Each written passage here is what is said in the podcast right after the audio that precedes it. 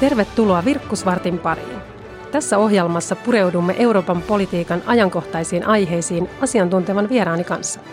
Minä olen europarlamentaarikko Henna Virkkunen EPP-ryhmästä ja tämä on Virkkusvartti.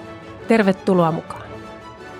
Toukokuun 9. päivä vietetään Eurooppa-päivää, mikä on perinteinen iso karnevaali monella Euroopan alueella ja Suomessa erityisesti Eurooppa-nuoret on yleensä juhlistaneet tätä päivää näyttävästi. Nyt meillä on takana hyvin poikkeuksellinen koronakevät, joka näkyy tämän vuoden Eurooppa-päivän vietossa. Soitetaan Eurooppa-nuorten puheenjohtajalle Iris Asummaalle ja kysytään, missä merkeissä Eurooppa-nuoret tänä vuonna toukokuun 9. viettää. Iiris. Tässä soittelee Henna Virkkunen Virkkusvartista, terve. Moi. Iiris, toimit nyt Suomessa Eurooppa-nuorten puheenjohtajana. Itse asiassa Eurooppa-nuorille aina Eurooppa-päivä on ollut semmoinen iso karnevaali Suomessa, mutta tänä vuonna vähän poikkeuksellisissa oloissa joudutaan viettämään toukokuun 9. Missä merkeissä Eurooppa-nuoret sitä nyt viettää?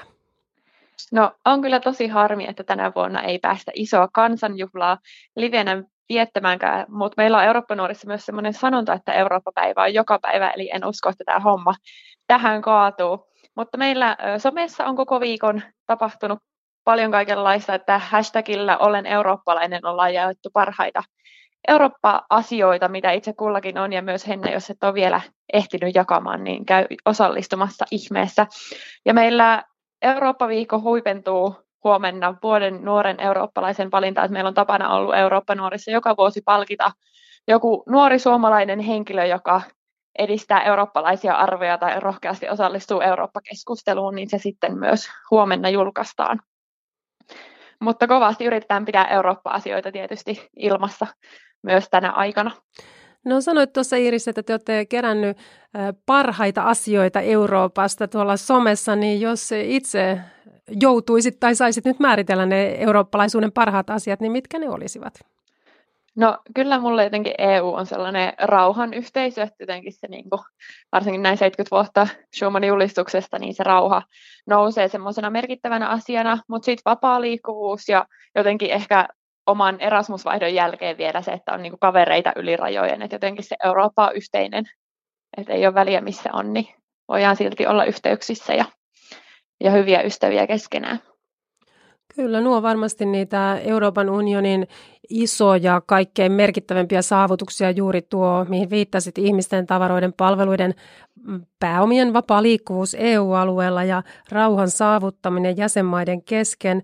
Meillä on kuitenkin takana nyt aika poikkeuksellinen tai todella poikkeuksellinen koronakevät, milloin on jouduttu monista näistä meidän tärkeistä periaatteista myös Euroopan unionin tasolla luopumaan hetkellisesti, kuten tuosta vapaan liikkuvuuden mahdollisuudesta. Millä mielellä olet itse seurannut tänä keväänä tätä Euroopan tilannetta? No onhan tämä ollut ainakin itselle jotenkin semmoinen ristiriitainen tämä kevät, että tuntuu, että siinä alkuvuodesta oli uusi komissio päässyt vauhtiin ja tuli ilmastoon ja digimarkkinoihin liittyvää uutta pakettia ja hommat niin kuin lähti hyvin käyntiin, mutta sitten tietysti tämä korona pysäytti oikeastaan ainakin näin omasta näkökulmasta aika pitkälle kaiken, kaiken sitten ainakin hetkeksi, että onhan tämä ollut tosi erilaista. Ja omassa työssäkin, kun paljon matkusta ja muuta, niin yhtäkkiä ollaankin sitten, sitten kotiin, kotiin suljettuina ja yhteyksien päässä. Et on, on hyvin erilainen tilanne ollut tänä keväänä. Ja sinänsä varmasti, jos näyttää siltä, että kaikki on ikään kuin pysähtynyt tuon koronakriisin takia, niin kyllä monien näiden asioiden, mihin viittasitkin, tuo digitaaliset strategiat, tämä Euroopan Green Deal, niin kyllähän niiden valmistelu jatkuu, mutta se on jonkin verran siirtynyt, koska ymmärrettävästi koronakriisi on nyt vienyt kaiken ajan ja energia ja mennyt tässä etusijalle, mutta myös muu työ ilman muuta siellä taustalla jatkuu. Miten itse arvioit, että koronakriisi tulee muuttamaan nyt Eurooppaa tästä eteenpäin? No onhan tämä silleen tosi mielenkiintoista aikaa myös seurata sitä Euroopan kehitystä, että kuitenkin kun puhutaan siitä, tai usein toistetaan sitä, että Eurooppa kehittyy kriisien myötä, niin toisaalta nyt ollaan tosi sellaisessa näytön paikassa sen suhteen, että että niin monet asiat, terveys ja talous on tässä kovalla koetuksella, niin mielenkiintoista nähdä, että miten siitä eteenpäin päästään, mutta kyllä mä jotenkin uskon siihen, että tämä on niin, tässä niin kuin näkyy se globaa, maailman globaalit sidokset ja jotenkin se, niin kuin, että ei viruksetkaan tunne rajoja, että, että näkisin, että tämä myös vahvistaa sitä, että meidän on pakko globaaleihin haasteisiin vastata yhdessä, eikä jokainen jäsenmaa erikseen, että, että sen jotenkin, että tietysti niin kuin harmittavia asioita solidaarisuuteen liittyen, että suojavarusteiden levikissä ja muussa, mutta kyllä sitten myös ainakin minusta tuntuu näin nuorena ja jotenkin se, että kun kaikki nuoret on yhtä aikaa suljettuina kotiin, niin esim. sosiaalinen media on sellainen, että se on tuonut mun mielestä tosi paljon myös yhtenäisyyttä Euroopan eri maiden nuorten välille sitä kautta, että ollaan jaettu, jaettu kaikenlaisia karanteenitreenivinkkejä ja, ja leppasuosituksia ja muuta, kuvattu sitä omaa arkea. Että uskon myös, että sellaista vahvaa yhteisöllisyyttä tätä kautta voi, voi olla luvassa. Tämä on ikään kuin yhteinen iso sukupolvikokemus myös Euroopan nuorille ja varsinkin monessa maassahan nuoret on joutunut olemaan niin kuin väestö kaiken kaikkiaan paljon tiukempien liikkumisrajoitusten piirissä vielä mitä Suomessa, eli välttämättä ulkonakaan ei ole voinut, mm, voinut käydä. Et meillä on ollut siinä mielessä vapaampi tilanne kuitenkin Suomessa, koska epidemiatilanne on sen mahdollistanut. Tuossa viittasitkin, että kuinka nuorille monesti tämmöinen eurooppalaisuus on jo itsestään selvää, että teistä monet on käynyt opiskeluvaihdossa ja harjoittelussa muualla Euroopassa ja teillä on tuttuja ympäri Eurooppaa nuorten keskuudessa myös Euroopan unionin kannatus ja sitoutuminen Euroopan unioniin on usein niin tiukempaa kuin vanhemmilla ikäluokilla. Minkälaisia odotuksia nuorilla on Euroopan tulevaisuutta kohtaan? No vaikea tietysti puhua kaikkien eurooppalaisten nuorten puolesta, että, että jotenkin pitää ymmärtää myös se, että nuoria on niin kuin monenlaisia ja monista asioista kiinnostuneita, mutta kyllä mä jotenkin niin kuin näkisin ne sellaiset tulevaisuuteen katsovat investoinnit ja innovaatiotoiminnan tärkeyden tutkimuksen, opiskelijavaihdon, työmahdollisuuksien, työjoustavuuden yli rajojen, että varsinkin nyt huomaa tässä, kun tätä etätyötä tehnyt, että kuinka se työ ei olekaan usein niin paikasta riippuvaista, niin totta, jotenkin niin kuin näkisin sellaisen ö, liikkuvaisemman ja tulevaisuuteen katsovan Euroopan sellaisena nuorten Eurooppana. Nimenomaan tuohon nuorten liikkumiseenkin tietenkin tämä koronakriisi vaikutti heti aika nopeasti, kun nimenomaan vaihto-opiskelijat kotiutettiin omiin kotimaihinsa heti silloin alkuvuodesta tai ne, jotka ovat sitten jatkaneet vaihdossa ulkomailla, niin ovat kuitenkin joutuneet tekemään sen hyvin rajoitetuissa oloissa ja varmasti tämä Erasmus-vaihto on yksi sellainen, mihin Euroopan unionikin haluaa nyt tämän jälkeen satsata sitten entistä enemmän, koska tänä vuonna se ei ole moneltakaan onnistunut ihan niin kuin on, on ollut toivottavaa. Mitkä asiat on sellaista, mihin itse toivoisit, että Euroopan unioni nyt seuraavaksi tarttuisi, kun tästä koronakriisistä mennään eteenpäin? Mitkä on sellaisia isoja eurooppalaisia tai kansainvälisiä haasteita?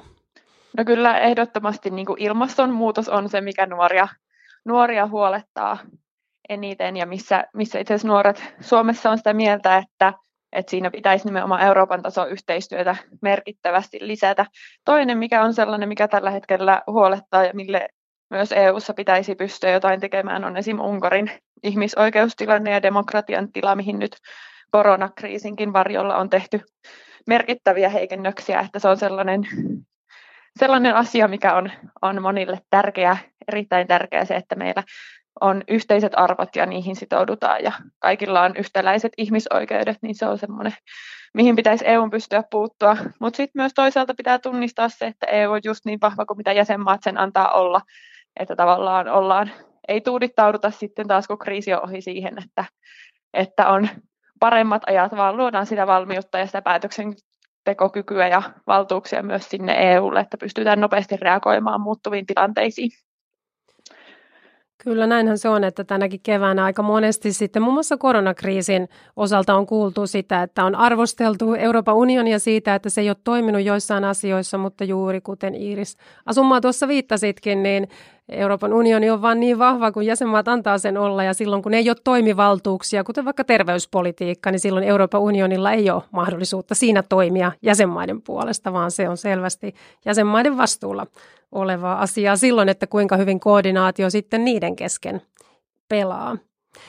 Tänä keväänä itse asiassa vietetään myös Suomen EU-jäsenyyden juhlavuotta, eli vuoden vaihteessa tuli 25 vuotta siitä, kun Suomi liittyi Euroopan unionin jäseneksi. Ja aikamoisia muutoksia on nähty sekä Suomessa, Euroopan unionissa että maailmassa tämän neljännes vuosisadan aikana. Mitkä asiat Euroopan nuorten puheenjohtaja Iiris Asummaa on sellaisia, mihin teidän näkökulmasta, Euroopan nuorten näkökulmasta Euroopan unionia edelleen tarvitaan? No kyllä niin kuin tuossa aikaisemminkin sanoin, just se sellainen, että me ollaan yhdessä paljon vahvempia. Jotenkin tämä maailma on niin globaali ja kaikki asiat on sidoksissa toisiinsa, niin jotenkin se semmoinen toivottaisi semmoista vahvempaa EUta, etenkin ulko- ja turvallisuuspolitiikassa myös, että me voitaisiin puhua Eurooppana yhteisellä äänellä ja sitä kautta vaikuttaa maailman tilaan ja tapahtumiin. Että se on ehkä sellainen, mikä itsellä nousee, että mä tosiaan itse olen, en muista aikaa ennen EUta, että on jotenkin elänyt tässä EU-Suomessa suunnilleen koko ikäni, niin, niin silleen aina tuntuu hassulta vertailla, että millaista oli ennen EUta, ja ei välttämättä tunnistakaan kaikkia niitä asioita, jotka EU-jäsenyyden myötä on, on tullut, että, ja se myös varmasti näkyy siinä, että minkä takia nuoret on niin EU-myönteisiä myös, että, että ollaan tavallaan totuttu tähän ja kasvettu tähän, että mutta sitten myös pitää muistaa, että nämä ei ole mitään itsestäänselviä asioita, että kyllä Eurooppa tarvitsee puolustajia myös jatkossa. Niin ja varmasti tämä tuota, kevät saattaa uudella tavalla ehkä nostaa tämmöisen vähän itsestäänselvinä pidettyjen asioiden arvostusta, muun muassa juuri tuo ihmisten tavaroiden palveluiden vapaa liikkuvuus. Monesti otetaan itsestään selvänä, että totta kai meillä on mahdollisuus matkustaa, opiskella vapaasti, mennä työhön ympäri Eurooppaa tai yrityksillä viedä omia tuotteita ja palveluita. Ja nyt kun on jouduttukin epidemian takia sulkemaan rajat, niin nyt ehkä sitä osataan vähän enemmän sitten arvostaa jatkossa ja tiedetään, että se ei olekaan ihan itsestään selvää, että meillä on tämmöinen mahdollisuus turvallisesti liikkua vapaasti Euroopan unionin sisällä. Niin, kyllä ehdottomasti, että, että jotenkin se rajojen sulkeminen tietysti ö, vaikutti siihen pandemian leviämiseen, mutta toisaalta sitten taas se, se mahdollisimman nopea ja koordinoitu ava, ava, rajojen avautuminen on sitten varmasti myös, kun se hallitusti tehdään, niin meidän kaikkeen yhteinen etu. Kyllä, ja sitä kohti tässä, tässä parhaillaan nyt mennään ja liikkuvuusrajoituksia vähitellen avataan ja nyt näyttää, että myös Euroopan maiden keskinäinen koordinaatio on tässä parantunut ja sitä ilman muuta tarvitaan, koska kukaan ei pysty tätä virusta yksin nitistämään, vaan siinä on toimittava tiiviisti yhdessä koko Euroopan, mutta tietysti myös sitten kansainvälisesti. Eurooppa Nuoret on tosiaan Eurooppa-päivän tämmöinen karnevaaliekspertti. Teillä on yleensä paljon tapahtumia ympäri Suomea, Turuilla ja Toreilla, mutta tänä vuonna etänä ja virtuaalisesti tämän poikkeuksellisen koronatilanteen vuoksi. Anna vielä Eurooppa-nuorten puheenjohtaja Iiris Asumaan meille kaikille hyvä vinkki, miten me voisimme viettää Eurooppa-päivää. No ihan kertaamalla vaikka perusasioita, paljon löytyy internetistäkin tietoa Euroopasta ja just pohtimalla sitä, että, että mikä se, e, mitä se eurooppalaisuus oikeastaan itselle tarkoittaa, että paljon kun sitä ihmisiltä kyselee, niin huomaa sen, että se oikeastaan tarkoittaa meille jokaiselle aika eri asioita, että ehkä puhutaan, että EU on moninaisuudessaan yhtenäinen, niin myös se eurooppalaisuus tulee siitä, että meillä kaikilla on siihen ne omat kokemukset ja omat mielipiteet, mutta se, että otetaan se pieni hetki sille, että, että muistellaan sitä Eurooppaa ja sen merkitystä meille itselle, niin varmasti vie, vie tätä yhteistä projektia eteenpäin. Kiitos näistä vinkkeistä Euroopan nuorten puheenjohtaja Iiris Asummaa ja tämä on Virkku Svartti ja minä olen europarlamentaarikko Henna Virkku.